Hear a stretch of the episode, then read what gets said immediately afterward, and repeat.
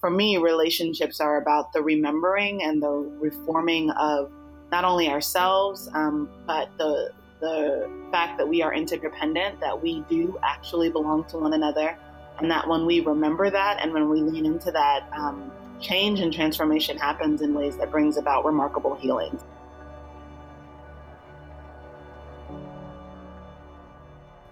Hey, Miriam here, sitting down with Meta and Derek and Matt. Today we're talking a little about divorce. I just watched the Mr. Rogers episode about divorce, and it is so tender. He describes it to all these kids sitting in front of him by saying, Sometimes people get married, and after they get married, they're so unhappy being married that they decide it's a better idea not to be married anymore.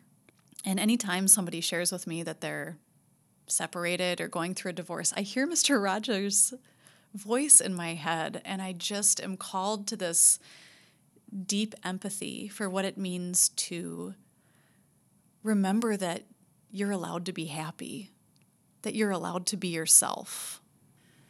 As we're talking about public promises, you know, marriage is such a public promise, and it happens usually in the midst of a community, and a community is surrounding these two people as they make promises to each other and saying, Hey, we're going to be with you, we're going to be on your team together and help you um, with life and uplift you in life. I know a couple, some friends of friends, who made their divorce almost like a wedding. They they asked some of the same people who had surrounded them in their marriage vows to come surround them as they dissolved their marriage to say we actually need you now too it just seems like the, the, the the start of that relationship is so public, right? Like you get all your friends there and you throw a party, and then the breaking up of it is like so secretive almost. And maybe not secretive is the right word, but it's just it's so not public. Like, you know, all of a sudden, like you just notice that they're not in the Facebook picture anymore, and sometimes you'll have that awkward conversation where you're like, "Oh, how's so and so doing?" And then they give you the look like, "Well, you know, actually," and it's just that's got to be so hard. I just I can't imagine that, you know. Well, and I wonder too about um, as we think about promises being broken, about what other promises are being formed at the end of a relationship. Um, promises to do things differently, or promises to look at yourself, or promises to be free from something that wasn't life giving. Um, that that there are other promises being made, even as promises are ending.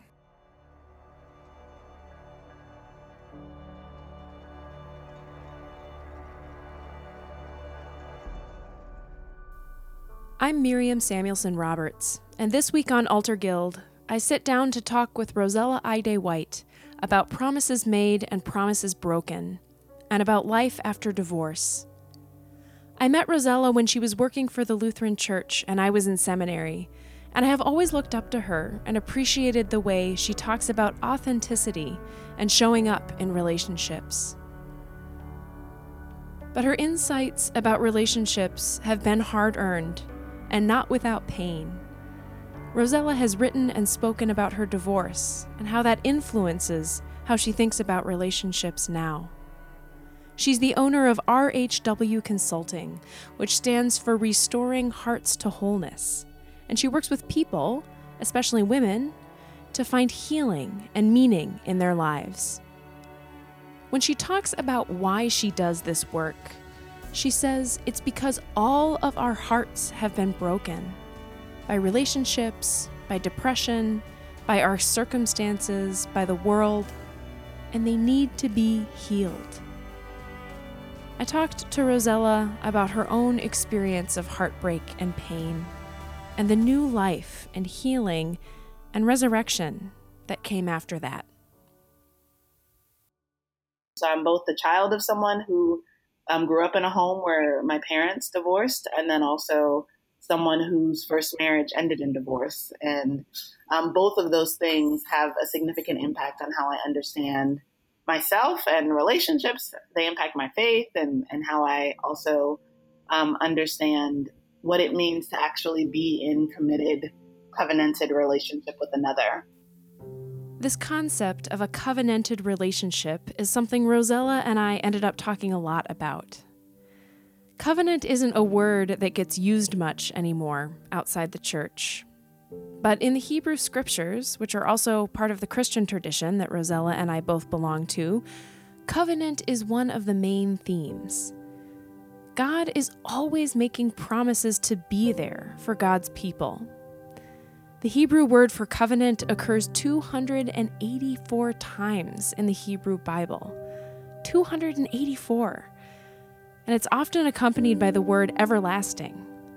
In other words, God says over and over again in these scriptures, You are my people, and my love for you is everlasting, eternal. So, Rozella and I talked about covenant in terms of human relationships. I asked her about the promises or the covenants she made when she got married and what the process of those promises breaking down looked like. I mean, to start with, a couple of, of whether it be disclaimers or, or truths that I recognize, I didn't make a covenant, right, with my, my ex husband. I was very much thinking about marriage as a commitment, as a contract, something that you can actually break, um, and that if a party doesn't do their part, then you have every right to walk away from it, right? So that was honestly my view of marriage. It was not a covenantal view, which I think is something that I have definitely learned um, and come to terms with. So, and and I think some of that, I mean, everything is connected to everything else, right? So I again, my biological father and my mom, they had me. Um, they weren't married when they had me, but my my dad um, was an addict, and my mom left that relationship. And so, kind of the the fallout from that for me was this recognition that people leave, right? That like people actually don't stay, and that at any point when something's not working, even if it's not working and it's the the right choice for you to leave, right? You can leave. You can you can move on from a situation um, which I don't think is inherently bad. Um, and honestly, there are situations that people absolutely should leave, right? Like I would never talk about covenantal relationships as it relates to a relationship that's not reciprocal, a relationship that's abusive, a relationship that's life taking, right? I think covenants get thrown out for those. Those are like automatic, like no. Um, but the other reality is, on the flip side of that, is that I also reckon, like, felt like if something didn't feel the way that I wanted it to feel, then I can just leave,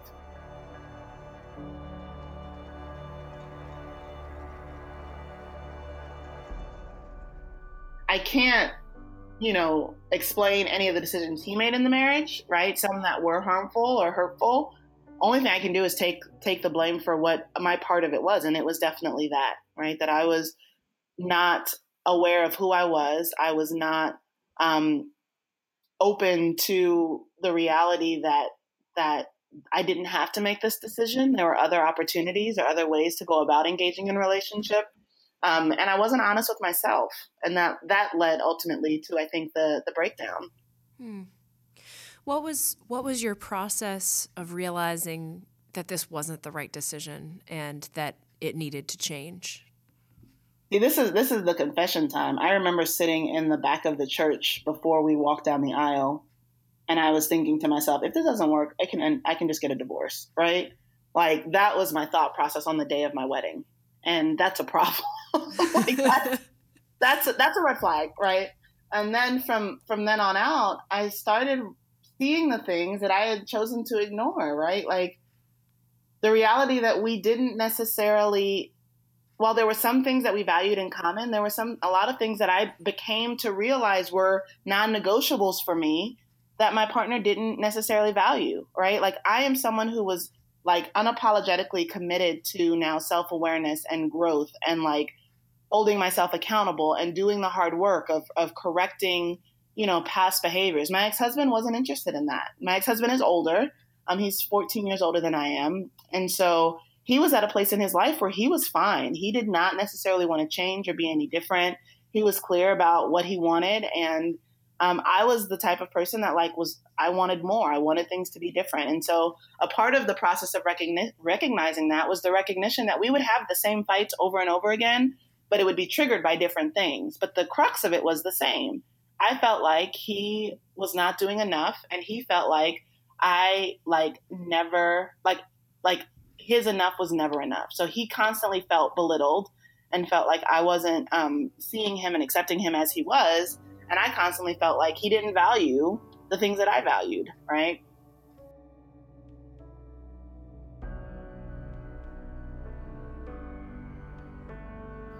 Um, and then there there was a there was a moment when I just recognized that both of us were miserable, and this was after a change in location. This was after engaging in therapy, both individually and, and as a couple. This was after having some really hard conversations, and you know, me just saying to my ex husband one day, like, "You are miserable." And I don't think that this is what God intends for either of us, right? To to have their our health impacted. Like I was going on high blood pressure medication at like 27, right? Like I had gained so much weight.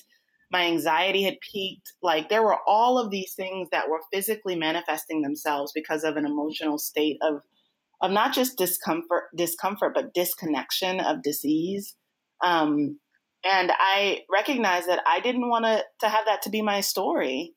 Um, you know, in spite of the fact that there was going to be some some shame or some deep um, disappointment in ending that relationship, some anger even about ending it, I recognized that my health and my well being had to be prioritized. Um, particularly once it became clear that that this relationship wasn't going to work and it wasn't the relationship that either of us wanted.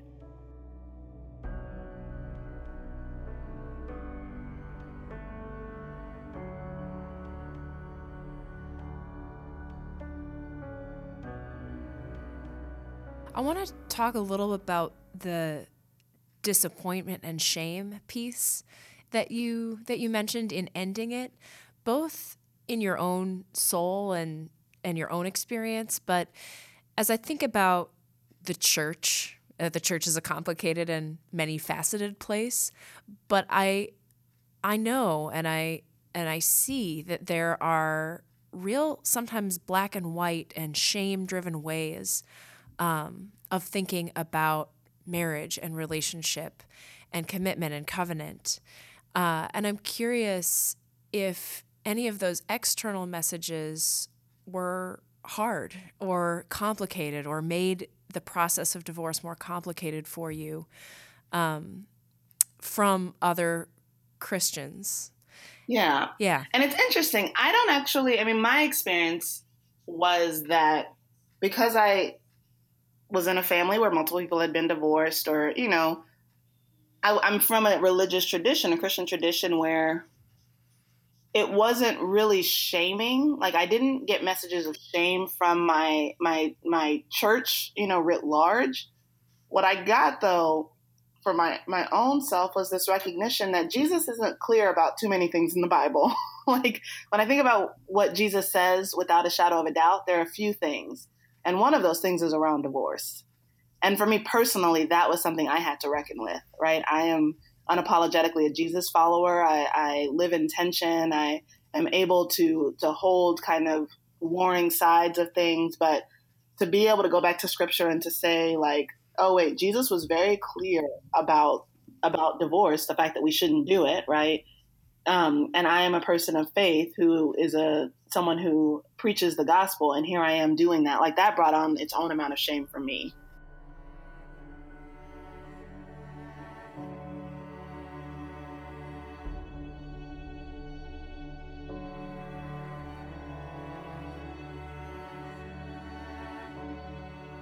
the piece about Jesus and scripture is really interesting to me. Um, and I'm curious what you, how, how would you rewrite that story? What do you need to hear from Jesus? Or what would you have needed to hear from Jesus in that moment that would have spoken to your soul and carried you and healed you? Instead of that piece of scripture, what, what did you need to hear? I needed to hear that first and foremost, I'm a beloved child, right, of God. Um, and secondly, that that we all make mistakes. That I have made a mistake, and that um, the mistake that you made does not define you, right? The decision that I made at the time was the best decision I knew to make, given all that I, I knew, given all that I had experienced, given my own broken heart, right? Um, that was the best decision in that moment and that that we are not defined by those moments of decision making, right? The only thing that that God desires of us and asks of us is to to seek out healing, to seek out wholeness, and to make decisions differently in the future, right? And and that I'm loved at the end of it, that I am deeply and thoroughly and passionately loved by this God who who has modeled this covenantal way of being in relationship that only really God can do.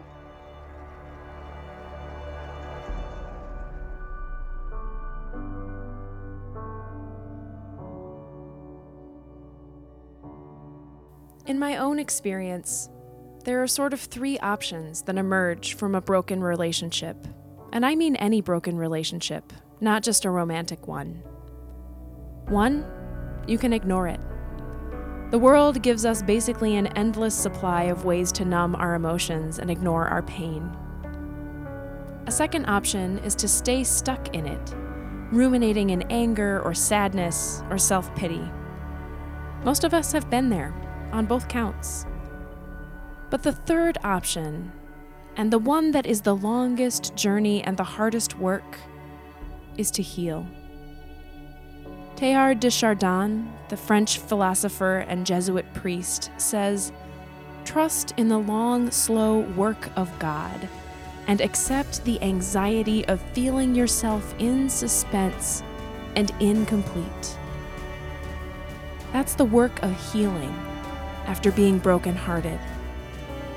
It feels anxious. It feels incomplete. And it feels like the long, slow work of God.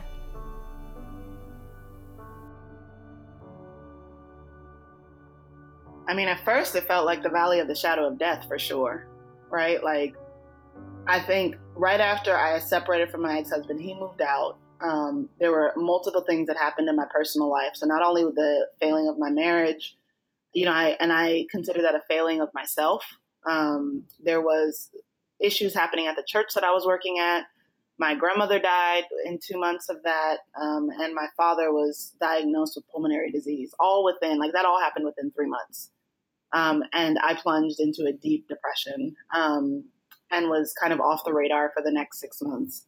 And so at first, it looked like a total losing of self. And you know, it's funny. I've become a little bit more spiritualized in believing that you know there is something true to when we rely on God, we find ourselves, right? And so that first part was, I think, the culmination of me having lost myself, right? The divorce wasn't the, the, the thing. Like everything leading up to the divorce was um, me losing myself, even the marriage. And then this notion that I found myself when I started to, to rely fully on God, and that looked like relying on the community around me that showed God's grace and care. Um, that looked like, you know, this kind of the the sun rising after me having been in a, a, a very deep, foggy, dark place. Um, and recognizing that God was saying, "Hey, forgive yourself, Rozella, because you have actually heaped more, you know, burning coals on yourself than I would ever heap on you." And be fall in love with yourself. Yeah, I hear language of trust too, and that's so interesting to me because that's one of the core things that's talked about when people make covenants with each other is trust. Um, but I hear you talking about trust with God and uh, trust in God and trust in yourself as the most important covenants that you've made. Absolutely, because I would say one of the things that I struggled with in, in the first couple of years after my divorce, even in dating, is like I didn't trust myself to make good decisions because the decision I made was not a good decision. So it was like I had to rebuild that trust of myself and then get to the place where I could say, no, we make the best decisions in a given moment, right? Like that that at any season in life, I can't actually judge someone for the decision that they've made because I don't know their story. I don't know where they're coming from. I don't know the things that they're carrying. And so that that absolutely was a part of this journey and is, is a part of this journey, trusting God and trusting myself.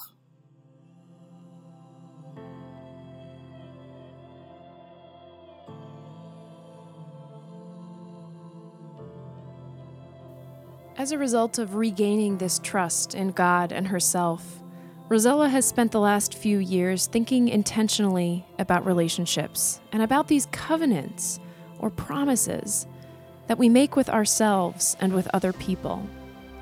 Here's Rozella on the covenants she lives into now. I find that I have so many life giving covenantal relationships um, that also bring about healing and wholeness. Um, when I think about my women friendships. I have a tribe of, of women that are a part of my inner circle, and um, those relationships are absolutely covenantal. So when I talk about covenanting or covenantal relationships, I immediately go to stories of God in Scripture, both in the the Jewish background or Jewish faith, and also in the Christian faith, as it relates to a God that keeps God's promise regardless of what the people do or don't do. That I don't always do the things that I say I'm going to do. Like this God loves me. And that love is not just an emotion, right? It's it's an embodied action. That this this love is not this kind of flowery love that poets write of as much as it is love as verb, love as action, love as a giving up of something to be in relationship um, that is beneficial to both parties. I found my conversation with Rozella so relatable to all the covenants we make, and relatable to the broken or disappointing or heartbreaking relationships that so many of us have experienced in different parts of our lives. Out of her experience of moving from brokenness to belonging, Rozella gave me these insights, which I'll be thinking about for a while. When we start to heal from broken relationships, we're able to live in real, embodied covenants. We're able to show up for one another. And when we can take our own belovedness and value seriously, we can take the belovedness and value of another seriously. Again, if the first or the most revolutionary relationship I'm in is the one that I, I'm in with myself, then I have to actually do the work of nurturing that relationship. In other words, we need to do the long, slow work of being present to our own stuff so we can be in healthy and life giving relationships with each other. And these covenantal relationships, where we each commit to owning our own pain and healing it, do, in fact, have the power to bring new life and transformation into the world.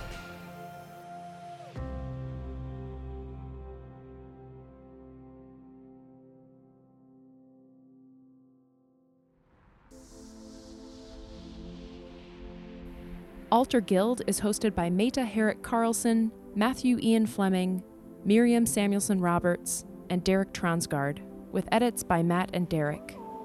You can visit our website at alterguild.org that's A L T E R, and find us on Twitter and Facebook at slash alterguild. To listen to more episodes or to subscribe, you can find us on iTunes, Stitcher, or wherever else fine podcasts are sold. And if you like what we're doing, please leave us a review on iTunes. Thanks for listening, and be sure to tune in next week for our next episode. And in the meantime, go in peace, listen, love, serve, and alter.